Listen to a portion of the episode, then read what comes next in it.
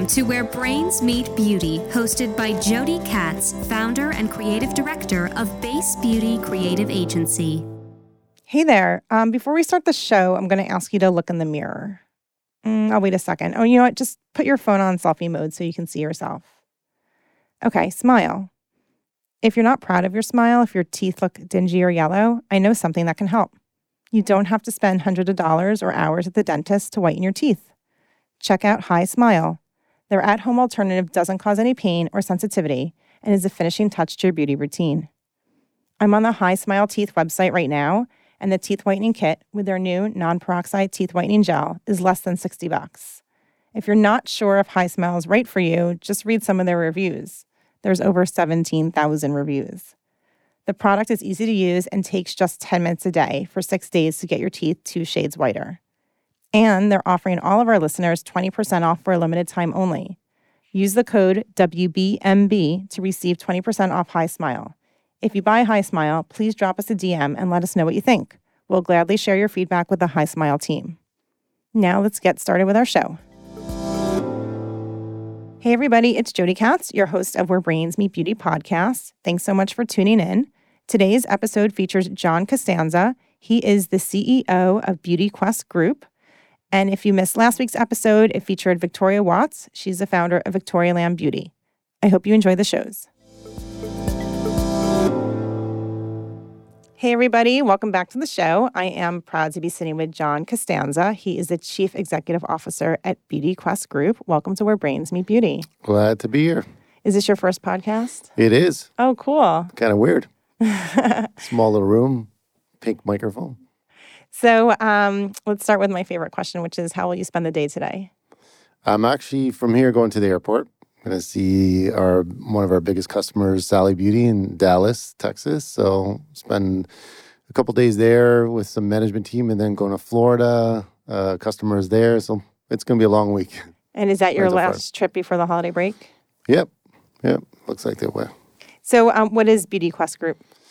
So Beauty Quest Group is a it's actually a spinoff. There's a what happened is um, Conair uh, owned a group of companies and, and divisions of different companies, and um, and one of those divisions was what we call a liquids division. That's that produces uh, liquid shampoos, conditioners, um, pomade, styling, all the stuff for for beauty in general, and um, uh, about months back, uh, the Conair decided to divest parts of the business, and uh, and one of those businesses was the liquids part of the business.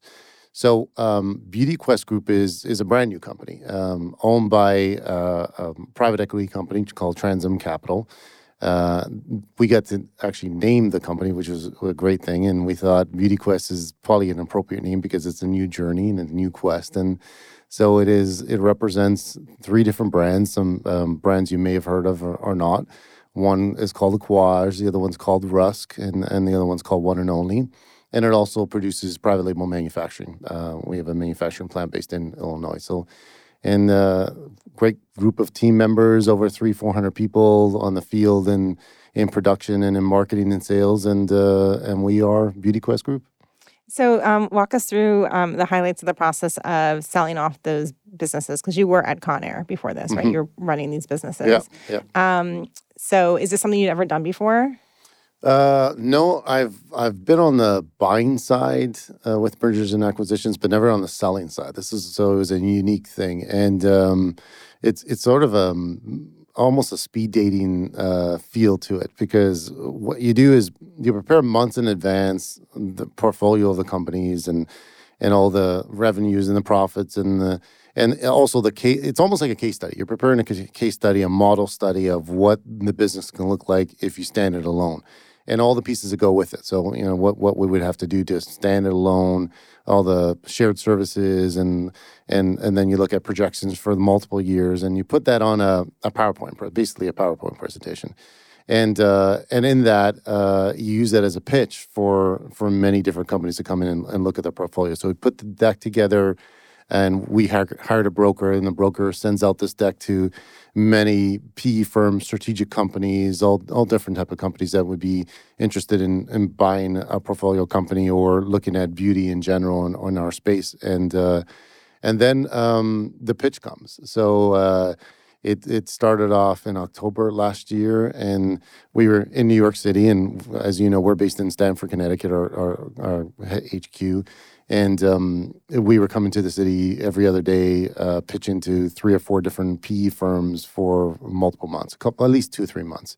And uh, and you're pretty much speed dating. You're doing the same presentation over and over, telling them all about what I just told you, and uh, and why we think we're so great and why they should buy it, and uh, and they pitch to you why they think they're a perfect fit and why they should buy it, and and then it comes down to the final three, which is like a, a dating It's final like three, and then yeah, and then you sort of figure out if you're good for the relationship, and and then we pick one that we want to be exclusive to, and then we start going into a due diligence mode. So, pretty interesting process, very interesting process. And what do you think about your background and your expertise that made you the right person to lead that? Um, I had a I have a passion in beauty. I, I've been in the professional industry for such a long time, so uh, when I speak about the brands or the business, I speak with with passion. I speak with the history. Um, we can call it a skill set, but I, I speak as if I know what I'm talking about. So, so most leaders uh, probably get into the situation and might not know enough about the business and the space that they're in, but they're pitching and they're pitching something that is an unknown to them. Where it wasn't that that case with me. I knew exactly the customer channels, the the opportunities, the potential, the team. Uh, I knew the brands very well, so it was it came natural to me. Were there any um, meetings when you presented and you're like, oh, I bombed? Oh yeah, the very first one, the very first one uh, was it was just very new, and I've presented many times. But the very first presentation, I I, I looked back and I said, well, I mean, that's not me. That's not going to happen again. So you have to retool and and get your mindset going. It's all a mindset. It's really a game with your your own self, and just retool and and go back at it. So, um, in retrospect, what was going on in that meeting? Were you not prepared, or were you just like, was it just the newness of it? Yeah, I didn't know what to expect. I, mm-hmm. I didn't know what the audience was like. You're sitting in front of PE firms, and you don't know if it's going to be very analytical, analytical driven, data driven, or is it going to be, hey, do you know you have the passion around the brand, or you're selling yourself? You, you didn't know really what to, to look for, and and I and at the time I actually didn't know whether I was going to stay with Conair or actually go with this business. So it was there was a lot of going on in my mind trying to figure out what what's what's the play here and should I spin it enough where it's me or is it the business they're looking for? Right. That's so interesting. Um, you know, so full disclosure, um, you're our client we represent um, your liquid brands um, through social and influencer marketing and PR. And um, so we were working with you guys during this time.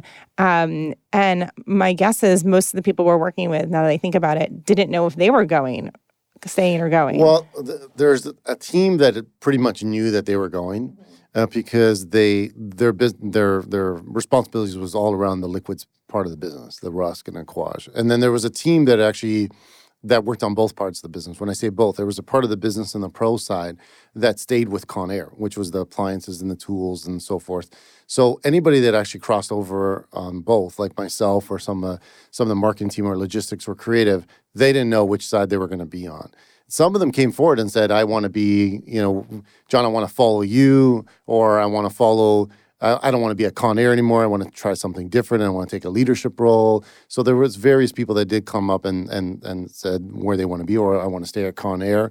But um, there's a group of people that came down to the last minute to try to figure out how do we split it. Right. So, um, as a leader, you're trying to lead the sale process. You're trying to lead the continued success of the brands as they are under Conair, and then you're leading um, some team members who feel confident in their role, and many team members who might not know where they land. That's a lot all at one time. Yeah, yeah. There's a lot going on. it's a perfect storm. So um, let's get to your history. Right? You have um, a very long career in, in hair. Um, what was that first job in the hair industry? I, I was a sales consultant, what we call a DSE or distributor sales consultant, that called on hair salons. So I, I represented a brand called Joico, and you may know it, and and uh, we went in and really pitched the product. You know, pitched uh, everything that pitched it to salons, salons for consumption, whether they're using it in the salon or for services or retailing it. And retailing was hot at the time through salons. Professional products at that time was really on a surge. It was the first in, in that time, it was in the 90s. It was the first blush of professional products being sold and, and having really a, a big voice in, in beauty in general. And um, so I would, you would go to salons and build relationships and and pitch your brand and and explain all the reasons why they should be buying the brand, your brand over their brand. And I will tell you, it's all about relationships. It's really at, at that point, salon owners and our industry is very much, and it's an emotional business, very passionate business, but it's very much relationship business. So you go in there, you become a partner with them, and if they trust you, then they're going to give you your business. And because they can, there's a bunch of sales reps that walk in every day and and, and solicit their product. Right? So before the Joico job, um, did you have a passion to get into the hair industry? No, I, I, I, I didn't even know what hair industry was. My friends were hairdressers and barbers. I knew that, but I'd never thought in a million years I would get into the space unless you were a hairdresser. I didn't even know there was a hair care component to it or beauty space that that is different for a guy like me or I was a marketer at the time. I thought I was going to be head of a marketing department, maybe a creative agency or advertising agency. That's that's what I thought I was going to do and, and I got into the space by fluke. And where did you grow up? In Toronto, Canada. And is yeah. that where this job was? Yeah, it was. Mm-hmm. Yeah, yeah. Local area in, in Toronto. That was my geography. And what um what was the next step after Joico? Well, Joico, the great thing about Joico is over time I had opportunities to be a sales manager and then a general manager for the same operation in, in Canada, small operation in Toronto. Um, and then uh, Joico itself was actually based in California. So I, I, got to know the owner very well and, and I was a performer. So he, he knew who I was, I knew who he was. And um, there was an opportunity to be in the USA uh, working for him as a regional calling on independent distributors um, and I, I took the leap, and it was one of the things that we had a great connection, and he gave me the opportunity, and that was the first glimpse of me going from Canada to the USA and working the U.S. market. So you moved to the U.S. at that point? Yep. Yeah. Oh no, actually, no. I'll take that back. I actually worked back and forth. I might as well have moved to the U.S. because I was working from Monday through Friday in in parts of the U.S. I had a visa to go back and forth and and work the market. And my wife and I decided our kids were so young that let's keep them grounded in Canada with family surrounding us and and let me do the the you know the job back and forth. And it was like trains planes and automobiles every day. And how many years did you do that? For two years. Mm-hmm. so for two years monday through friday you were on the road home on the weekends and pack the bag and start all over right, again. Right, right. What was that like um, as a family dynamic for you as a parent and your relationship with your co-parent your wife well, it was a tough one and not just my parents, I mean the family members and everything. My mother thought it was crazy. My parents thought it was nuts. I mean, they opened up, they were immigrants, so they opened up an opportunity to me to have a stable life in Canada, and they thought they have done everything possible to take the risks factor out of our lives. And then all of a sudden, I decided to do something like this, and um, and my wife, um, very supportive with all my careers and and for us to decide to be grounded was was a, a, good thing for the family. Her her family was surrounding her and where we lived, and so was my family for support. And the kids were young. My kids were at the time four, two, and one, and um, and it, we thought it was just too much of a culture shock to, for them to to move to the U.S. or do anything in the U.S. But um, it was, I, I'd say, about six months in, we already had. It was just a difficult thing for me to be away from my family and and the kids were so young, so you're missing a lot of things. And uh, it was actually two years too much. It was it was a lot. And luckily, there was an opportunity that came up that brought me back to Canada. And um, and if I didn't make that leap, that opportunity when it came. So we all know that it was a blessing. And my wife will tell you today that she became an independent person or independent mother uh, throughout that time, and it was a change in her life uh, for the better. Uh, but it was a lot of work a lot of mm. work. So, what was that next opportunity?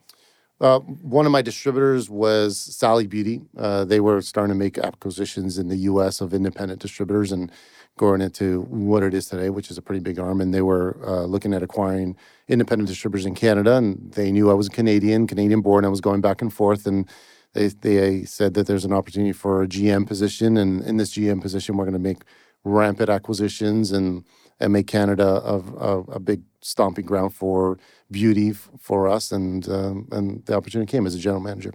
So um, let's just um, take a pause in your story to explain the mechanics of the professional hair industry because for our listeners who focus on consumer beauty products, it's very different. Mm-hmm. Can you just give me the the simple outline of how this business works? It's not simple. It's simple to us when you're in the beauty industry for long. It's it's simple to us, but what happens is when you when you have a brand, a brand portfolio, anything like Joico or anything else in, in this industry, you're selling through salons, right? So you're typically making the brand, selling it through a distributor, and the distributor sells it to the salon, and the salon ultimately sells it to a consumer. And that has evolved over time because we have players like Ulta that sell professional brands, Amazon uh, sell professional brands, and independent distributors are mm, uh, fewer and far between at this point. You're dealing with big conglomerates like Sally Beauty, who holds a, a BS, BSG arm, or Cosmoprof that sells B2B, that sells to hairdressers. They have trade stores across the country. They have sales reps across the country that call on salons like I did. And uh, and then you have L'Oreal has a distribution arm that's similar to that. And um, so those two conglomerates own the space when it comes to distribution. Um, but they ultimately sell to the end user. They sell to the hairdresser who sells to the end user in our space. So your brands move through from your company through to BSG Mm-hmm. for sale at the Cosmoprof stores and or through the hair salons. Mm-hmm. And then to either the back bar, so when they're using the products at the salon, or a customer's buying it off the shelf at retail Correct. at the salon. Correct. Or direct to Ulta, and then Ulta sells it to consumers. So that that Ulta arm is a new arm for us, relatively new. They've been uh, in business probably over ten years, but it's new to the professional beauty space, and, and it's become a, a strong arm for consumer recognition in the professional industry. And then Amazon sell you sell these products at Amazon. They're professional products sold at Amazon, but not at the professional price, right? There's a pricing Right. difference. They So can you talk about that a little bit? Their pricing is like Ulta's pricing. So retail pricing, they sell directly to the consumers. Um, most brands at this point deal Amazon directly. Um, uh, at what we call in a gated community, so you don't have a lot of third parties trying to sell product on online, and they sell to consumers. They could sell to consumers at, at the retail price, just like Ulta does, and consumers retail outfits do. So then the pro who's looking for those products, they're not going to shop at Amazon because they'd be pr- paying retail price. No, not yet. Th- That's something Amazon is testing as a B2B strategy that goes right to hairdressers but and, and salon owners, but that's not the case. That's not their core competency. Right now it's consumer. I just um, was with the hair a stylist um, last week, and she was um, saying she wanted one of your products, I want some Aquage product, but she couldn't find it, in, you know, in New York City. Um, and we were, you know, she's lamenting at how you know the the Ama- obviously she could buy it on Amazon, but then she's paying Right. Amazon retail pricing and not um, styling pricing. So um, you know, there's always, I guess, an opportunity for your customer, whether she's the pro or the consumer, to find what she wants when she wants it, where she wants it, right? and it's a, it's a um, a- moving target, right? It is, As it is. digital evolves. Yeah, that's a difficult thing because our brands are they live in a specialty world because they're you know, you're selling it through your distribution channels. Most of the time, your distribution channels are an exclusive one. You have an exclusive relationship with them, and potentially you can't sell. You don't sell to other distributors. You, you have that relationship with them, and um, that makes it not as accessible for uh, a beauty uh, salon owner or hairdresser that doesn't shop at Cosmoprof. So that's why there's an option like SalonCentric. We don't sell to with most of our brands, but there's options there as well. Then then a hairdresser can shop there. But if they want a brand and they like a brand, because we're so specialty as a trade person, it's very difficult to get if you're not shopping at Cosmoprof. Mm-hmm. And on, on consumer side, mm, Ulta is, is the animal at this point. Amazon is secondary and, and they're growing in this platform, but Ulta is the professional place of choice for, for retail. So if you're dealing with Ulta, at least consumers can go online and find a product at Ulta. Right. What we've heard from stylists that we've talked to is that they will shop full retail price at Ulta because they get their points at, at Ulta, then it, it fuels their spending on things outside yeah, their of hair. points program is fantastic. I mean, my wife shops there, so buys all kinds of cosmetics, and their points program is great and it's worth it. But it- it's for a hairdresser's point of view, you're not, you know, you're not getting any uh, better price because you could get if you're buying trade to trade, you're you're getting a better price. Right. So um, let's thank you for that education. Um, let's get back to your career. So uh, was it 14 years at Sally? Yeah, almost 15 years at, at Sally in, in an executive role, um, really growing the Canadian operation. It was a small operation. Uh, at the time, um, I started very young. I mean, I was I was I was a GM at 30 years old, so there, there's a lot of pressure there, and and it was a small uh, 45 stores, about 50 sales consultants, and then it grew into 200 stores and, and about 100 sales consultants. So we got pretty big in 15 years. So let's just take a step back. You're um, out of college. Your friends are stylists, and one of them says, "Oh, I'll introduce you to someone, at, you know, for a job." Mm-hmm. Right. So this is an accident, right? It was. It was very much an accident. My friend was a salon owner, and and he he said to me, you know, the just your demeanor and your marketing know-how and your style. I think you'd be great as a sales rep selling haircare to hair salons. I'm like, I, I, I didn't know what he was talking about and he said, uh, "I'll introduce you to the GM of Joico in Canada and and uh, get you connected and see if he has an opportunity for you." And and it just it just sort of fell on my lap. And I think I was getting my haircut at the time when he told me. Are you still connected with that stylist? Yeah. Oh, that's yeah. awesome. Yeah, he's still in Toronto. He's got a place in Florida. I'll probably see him at the end of this week and chat with him. But uh, I, it's one of those things that uh, I always we always look back and and I say to him, he's the guy who started me in this industry. You know, so got cool. me to where I am today um, you know, the human to human connection is so important, yeah. even as we digitize everything yeah. or bot everything. Um, so after f- almost 15 years at Sally, why leave?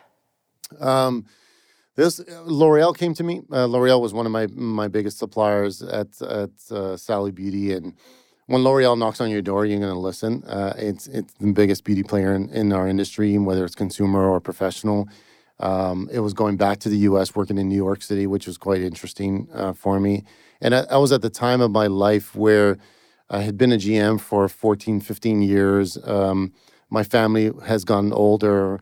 Uh, I had a great team. Everything was pretty much humming. And when you get to that point, you get to a point where you start to realize you need a, a, a more. Some people can coast that way, but I was still young and I, I needed a challenge. And and L'Oreal came knocking at the right time and I said, if I don't take this, I'll probably regret it. So I, I gave it a shot, and I we moved to New York. I was actually in New Jersey, and uh, commuted to New York City every day, and working for L'Oreal as a GM for two of their brands. One is called Kérastase, which is a luxury brand in their portfolio, and L'Oreal Professional, which is a color brand in their portfolio. So you um, picked up the family, moved the family from Canada to um, New Jersey.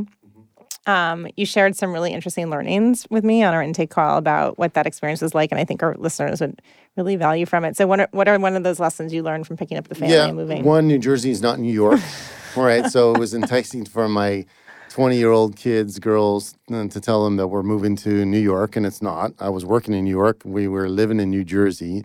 It's a far train ride from New Jersey to New York, where we lived, anyways, in Wayne, New Jersey and uh, and that wasn't appeasing to them over time, and they, they realized that we're not in New York. so did they think they were actually moving to New York City? Sure. I mean, mm-hmm. they, they didn't know the geography that well. We're, we're, sheltered people in, in Canada. We've never, they have never come to New York. I've been a million times. They've never been there. And um, uh, even when we first, um, I, I, remember when we first moved, we went from Toronto to New York. Uh, we stayed in the city because uh, L'Oreal got me a place in the city for a period of time until we found uh, a house. And uh, when we got the house, we we took the drive from New York to New Jersey, and they realized it is not New York, and that was a, a great learning curve. But um, over time, it, you really need to prep yourself on your surroundings and what it's going to mean to your family more than yourself. It's easy for me to uh, adapt because it was I was busy. You know, I was busy. I was focused on my career. Um, but what was more important is how was my family going to get grounded? We bought a house because I felt that was the best thing to do. We've always owned a house, and and I thought it was best to live in New Jersey because it's more in the country. It's safer, bigger space. We're used to a bigger space, and you can't really get that in New York. Little did I know if I if I talked to my uh, girls, they would have said, no, let's be in a small place in New York City. And I just want to live the culture and the lifestyle in New York and, and soak it all in and, and take that experience on. And, um, and then we had problems with visas and uh, we wanted to get our, our, our, green card or resident card. And those take a lot of time. And um, in between all that, there was just, just compiling my kids not being happy being in New Jersey uh, we're definitely not going to move to New York at this point. We bought a place. My son was moving high schools, having a difficult time. Uh, high school's difficult as as it is, and his first, his, his second year of high school was in a new country in New Jersey. uh, tough school to be in. We're used to small town schools, not a lot of students, uh, going into thousands of students, and uh, a football town. We're known to be a hockey town, so very very different, you know. And uh, it had a toll on my my family pretty quickly. My, of course, my wife was always supportive, and my girls decided they're going to move back to Toronto, and and they did, and they left us, and um, and and it was fine. We we worked it out. Toronto's not too far from New York, which was okay. And uh, my son was alone for the first time without his siblings, and that was a difficult thing. And my wife balancing all that out. So there's a lot of things you need to balance off and understand. And what you realize is is just not all about you, you know. And uh, if you're going to sell it, you, you better deliver what you're going to sell. So, um, in retrospect, was the move worth it? Yeah, it's always worth it because we experience a lot. I'll tell you, my daughters will tell you it was a funny situation because we actually moved back to Canada eventually for another job, and my girls decided to move back to the U.S. and on their own uh, to California. And I will tell you that if we didn't make that leap to move somewhere out of our small town in in Toronto, uh, they probably wouldn't have uh, understood that there's other experiences and other places to go, and and and you can live your life elsewhere and make those those sacrifices. And uh, so if we didn't take the opportunity, we didn't move uh, we they wouldn't have made the leap, and we wouldn't have had other opportunities that came our way as a family or or myself as an individual. So it's always a learning. We we don't sit back and regret. The whole family is great that way. I, I certainly don't do that, and I, I I always teach that to to my family is don't regret. I mean, there's an experience for a reason. You're you're here on earth for a reason. And things happen to you for a reason. So you soak it in, learn from it, and then, and then move on. And it usually makes you a stronger person. So let's talk about that um, sort of life philosophy because um, it's this idea of moving through struggle um, and acknowledging and honoring the struggle is really a challenge for me. Like when I'm going through a struggle, like an unhappy client, right? Like I'm in the mm-hmm. job of making my client's life easier, right? If I have an unhappy client, I'm, I'm, sad, right? And then it's very easy for me to take that sadness and like get into a hole with it, right? But maybe the client's not happy because there's new learning, right? There's something around the corner and something that I need to learn and they need to learn and we need to learn together that's going to make everything awesome later. It sounds like you're able to move from like the the rim of the hole to what's what awesome learning is there without getting into sure. the hole. So how do you keep from getting into that hole? Well, I mean, it's it's not that easy. You make it sound like really really easy. It's not not the case. I mean, you always get into your negative mode, but something has to take you out of it. So I find my zone. I find something that takes me out of it, whether it's listening to music or being alone or uh, finding the ocean, finding water, what, whatever it is. It I find my peace of mind that takes me out of that hole to say. I need to think differently, and and um, I tell you, I because I've started everything uh, when I was young, I was married young, I had children young, I had my career start young. Um, there's a part of you, and it's probably respect for my family or my father.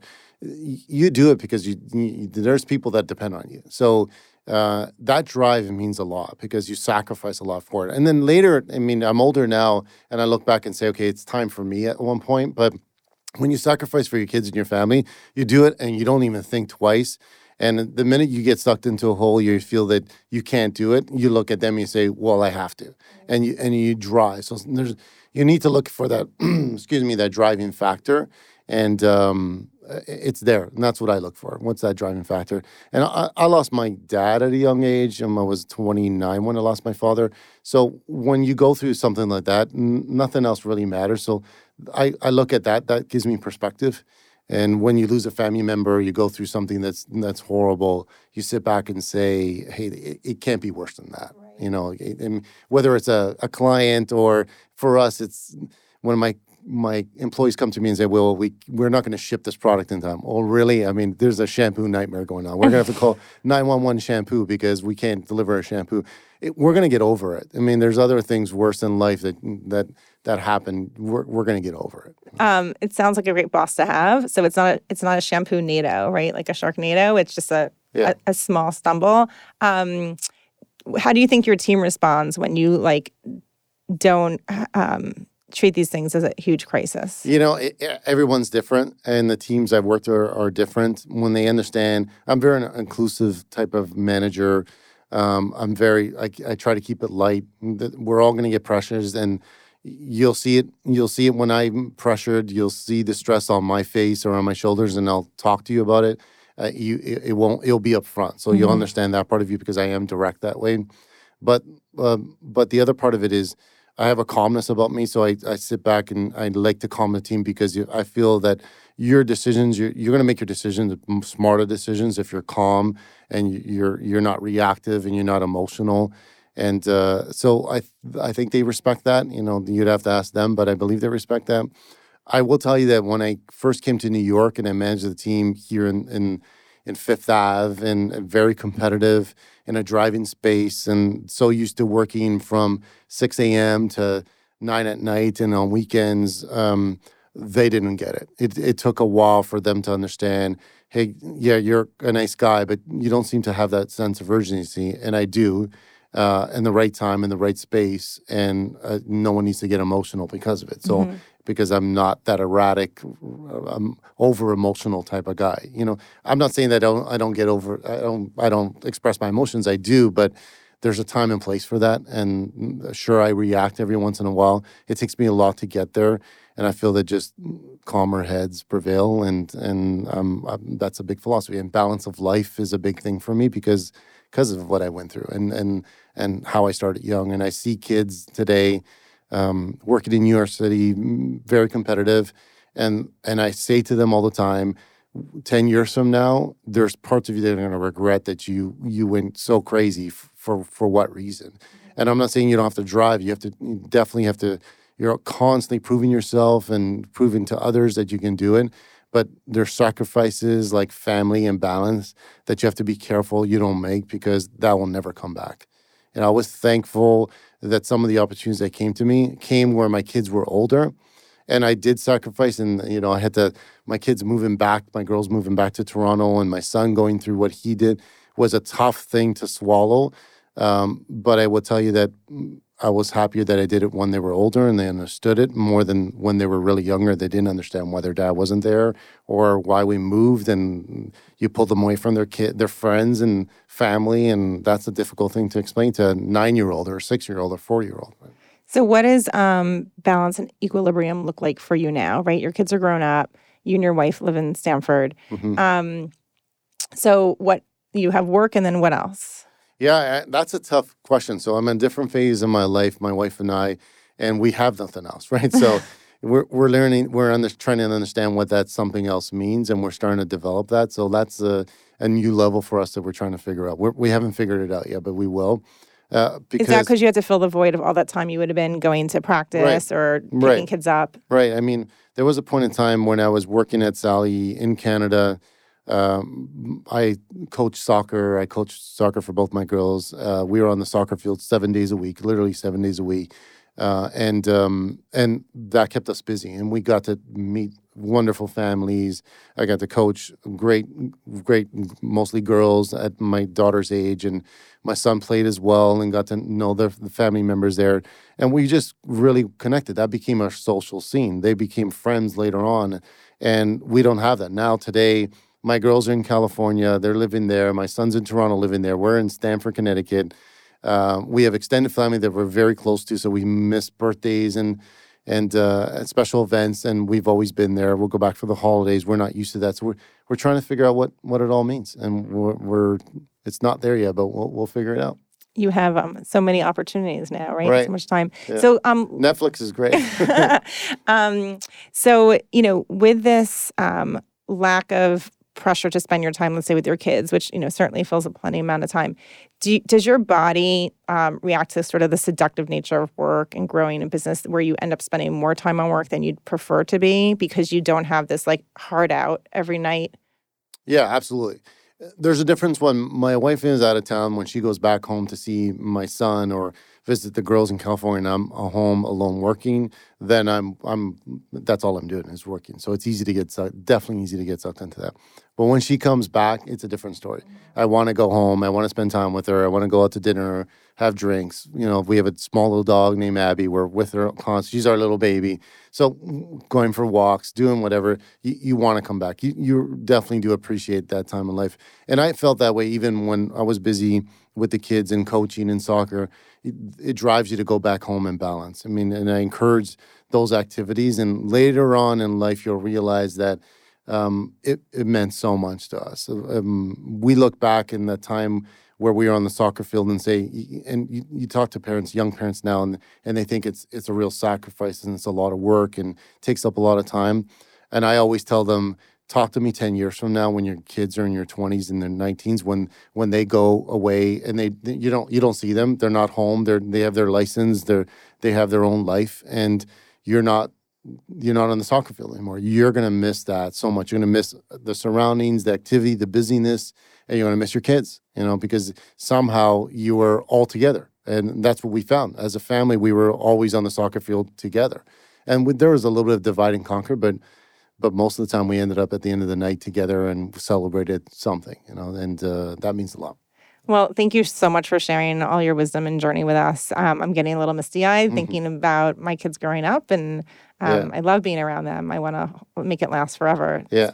It's really hard that they grow it's, up. It, I went to, um, I'll tell you a short story. I went to a leadership uh, seminar, an executive leadership thing that I did uh, in my years.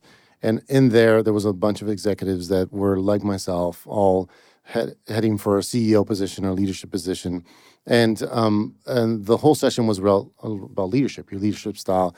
But there was sessions about balance, you know, how to create balance because the culture of creating balance affects you and your family, and but also affects other employees because they look at you as a leader and say, if he knows how to balance it, then I should know how to balance it.